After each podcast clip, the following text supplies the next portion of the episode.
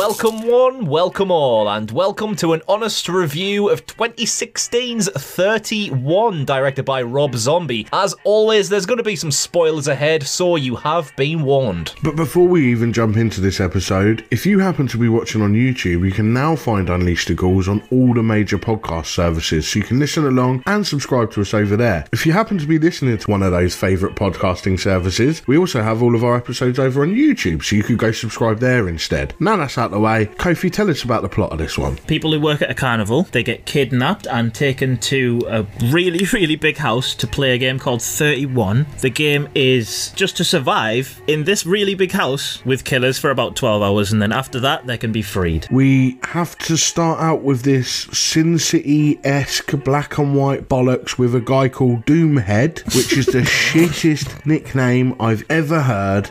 And he thinks he's the bollocks for killing some fat priest. Priest! And then has the sheer audacity to liken this to P.T. fucking Barnum. I do get it, because it's a load of freaks running around in a fucking circus. But Doomhead isn't exactly going to break into some fucking duet with Schizohead like Hugh Jackman and Zac Efron, is he? Just more shit and less scary. A 10 minute monologue at the start where he says nothing at all and then just walks mm-hmm. off. And then after that, we have to watch some 100 year old bloke jizz his pants because some bird touched his bollocks. And then some Caitlyn Jenner looking cunt reciting some rhyme about her vagina, clearly made of plastic, being worth a load of money. I mean, yeah, let's get right into this one, boys. Well, fucking looking forward to it. What do you absolutely love about this shit piece, Connor? What? what I liked about it Jesus. Uh, it's a short list. The bit that irritated me about Doomhead here is that he's like, right, I am not a clown. You might think I'm a clown. I might look like a clown. I'm not a clown. And then a minute later he goes, oh yeah, there's these two clowns that I know outside. yeah, in my circus where we've all put face paint on and look like clowns. you fucking hypocrite, like. they kind of show him at the beginning so you know he's like, you know, the main clown. What we get as the actual first person is a little Nazi midget called Sickhead. oh my god. Yes. Who just goes around making Kofi esque turkey noises most of the time, While speaking in little bits of Spanish. nearly Spanish. Nearly Spanish Hitler, isn't he? At one point, he puts on a rabbit head because there's nothing scarier than a three foot tall rabbit, is there? and just shouting Spanish. Yeah, it makes no sense to it. So he kills the black guy, right? But then he goes after this woman who's decided to hide in the toilet cubicle, which you can obviously see under and fucking over. I mean, he is a midget, clearly going to go under and not over. The little cunt finally does get stabbed by Caitlyn Jenner. Caitlyn Jenner. So then we're pretty much left instantly with Sideburn guy, other black guy, blonde woman, and Caitlyn Jenner. what a cast of characters as well. We meet them like at the start of the film. They're like driving around in like the shittest RV like ever. It's like one off the wacky races. You've got generic Rasta, the dumb blonde. Hillbilly McFuck. Yeah, exactly. Angus Joel McBilly fuck, he pops in. and then Caitlyn Jenner, who you mentioned, she, she, she looks like a used fucking sheet of sandpaper. I've never seen a wrinklier fucking human being in my life. Like, it's ridiculous. Oh, she looks like a Brazil nut, just fucking withered away, like absolutely horrendous. but also, Sheri Moon, you stupid bitch, twats the midget, and then he's like lying against the wall. The black guy who's been stabbed by this point goes, Is he dead? And she replies, Oh, I don't know. Kill him then. Just try hard. Yeah. They then get the next two, which are Psycho Head and Schizo Head. Yeah, the chainsaw guys. Yeah, Yeah, they're yeah. just obsessed with fucking the women in every hole possible and then naming every hole possible as they walk around. they just literally walk around going, Your vagina, your asshole, your ears, your mouth. It's like, yes. Your. Yeah, it's just we get there are parts of the body that your penis can go in. Yeah.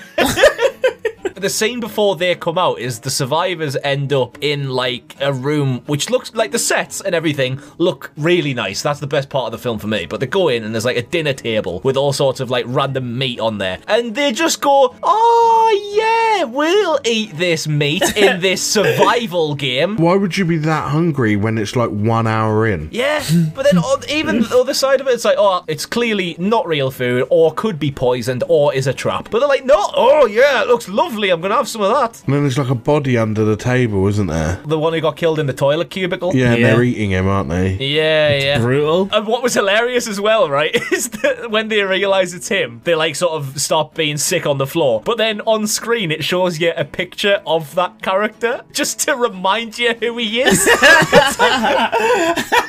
Those two hillbilly clowns eventually meet their demise at the hand of their own chainsaws. I quite liked the brutality of those chainsaw kills where they were like squishing them onto them at one point and like particularly savage those kills. My patience was wearing very thin by this point because the rules of the game is they just need to survive for that period of time. But they continuously walk further into the game. Why don't you just stay somewhere all together Yeah. as a unit? Fucking great idea. Yeah. Just just 12 hours of that. Then we get possibly the best two of the film. Death Head and Sex Head. A cross-dressing German man and Harley Quinn's shit sister, who I like to think of as Hardly Quinn.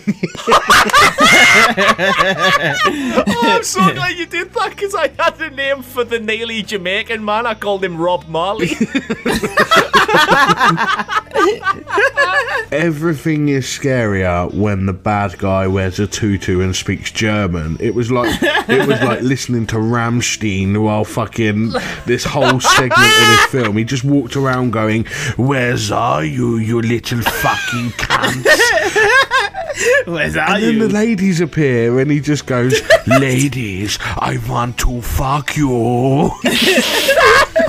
That literally oh. sounds like a Rammstein song. Ladies, I want to fuck you. I want to fuck you.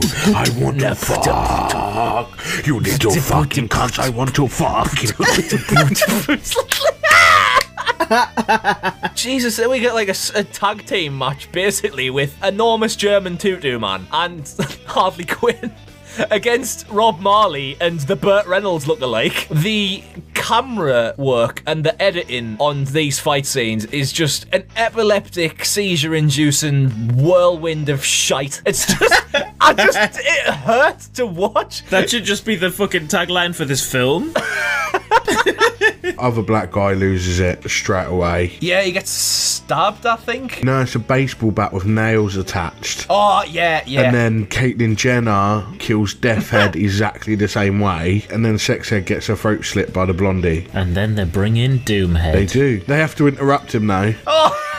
They have to give him a quick call. And he's just busy barebacking some random slag. It's hilarious. He's just like having a cocaine induced fit. He's just screaming at the telly watching Nosferatu. Yeah, he's just fucking going for it, and he's like, "I've got to go because I'm going to go play the game for uh, you know a few hours." Now he's obviously the final boss from the jump, but I couldn't help but think we've just had Hardly Quinn, and this one was like the fucking discount Joker, wasn't he? Yeah, basically. Yeah. It was, he definitely this was. was literally like watching a Batman film at this point. I quite liked his character. I, I mean, I see. it. I quite liked it. He was the best thing in the film. Yeah, that is exactly. He was he was really good in a shit film. By the point Doomhead comes in, though, we've now only got Caitlyn Jenner, Down blonde. Yeah, Dan Blonde's Yeah. been pretty chopped up by um, the sex head, and we've got Sideburns, who's also been like nanked a few times, hasn't he, by sex head. So Doomhead comes in. Caitlyn Jenner cops it almost immediately. Oh, but that's idiotic as well because the door like shuts behind her and locks. But she spends like five fucking minutes trying to like, oh, bang on the door, try the lock. Oh, it's not open. Bang on the door, try the lock. Oh, it's not open. Bang on the door, try the lock. it's just fucking turn around, you stupid cunt. Even when she cops it, still three hours and four minutes left to survive for old Sids and Blondie here. Sids, though, dies probably the quickest in the shittest death of this entire film. Oh, it's absolutely wank. So bad. Doom just runs at him with dual blades and just stabs him, and that's it. Yeah. Well, simple. Yeah, it doesn't even end well. I mean, like, Blondie crawls to safety, only to be chased down into some old shithead house, derelict as fuck in the middle of nowhere, but she's getting chased down by Doomhead. And then the game just concludes, like, 31 ends, so they say, no, Doomhead, fuck off, you can't kill her. She survived, the only ever survivor, she's the winner. Doom's pissed off by it, that's kind of it. They're all packed up, Doom fucks off, but then he chases her down, obviously to, like, finish what he started, ignores the rules that he can't kill her. And then the film just fucking ends. Even the ending with Doomhead coming back in to kill her breaks the whole rule of the game anyway, so it makes the entire film we've just seen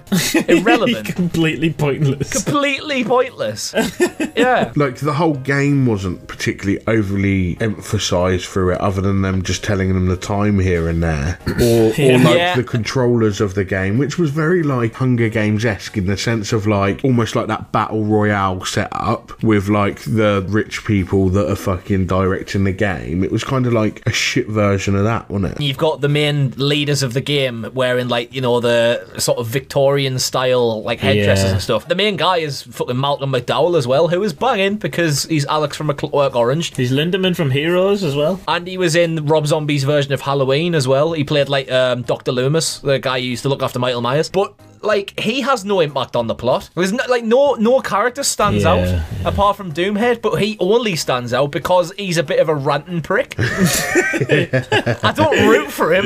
You know what I mean? Do you know why it's called 31? I would assume that, wait, uh, other than the game being 31, wait, I mean, it takes place on the 31st of October, doesn't it? Yeah, so it's called 31. So the inspiration for Rob Zombie came from a statistic that he read. Most people go missing on Halloween night, the 31st of October. And so he set the film on the 31st and made the plot about a bunch of people going missing. Ah, that makes sense. But it isn't discussed at all in the film. No, there's no like. Yeah. Yeah, there's no like. That is not made aware to anyone. no, no.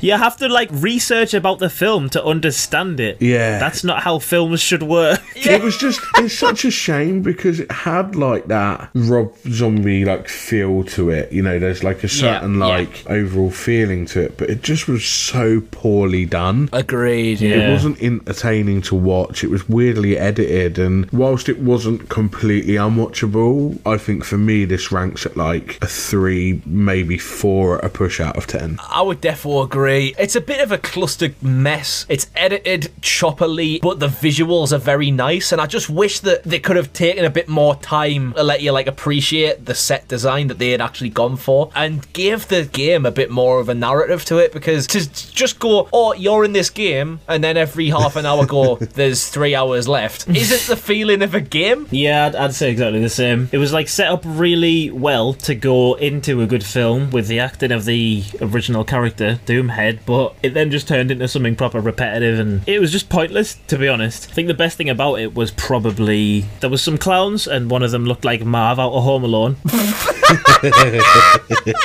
And there you go. There you go. yes, uh, Ghoul Gang, what do you think of 31 by Rob Zombie? And are there any other Rob Zombie movies that you would like us to review on the channel? If you enjoyed this one and you haven't already, click the subscribe button and slap the notification bell, slap it to fuck, so that you can be notified of other future episodes. Or, or if you're listening to this on one of the many audio streaming services that we are now available on, you can check the full edited video version of this review on the YouTube channel Unleash the Ghouls. See you next time.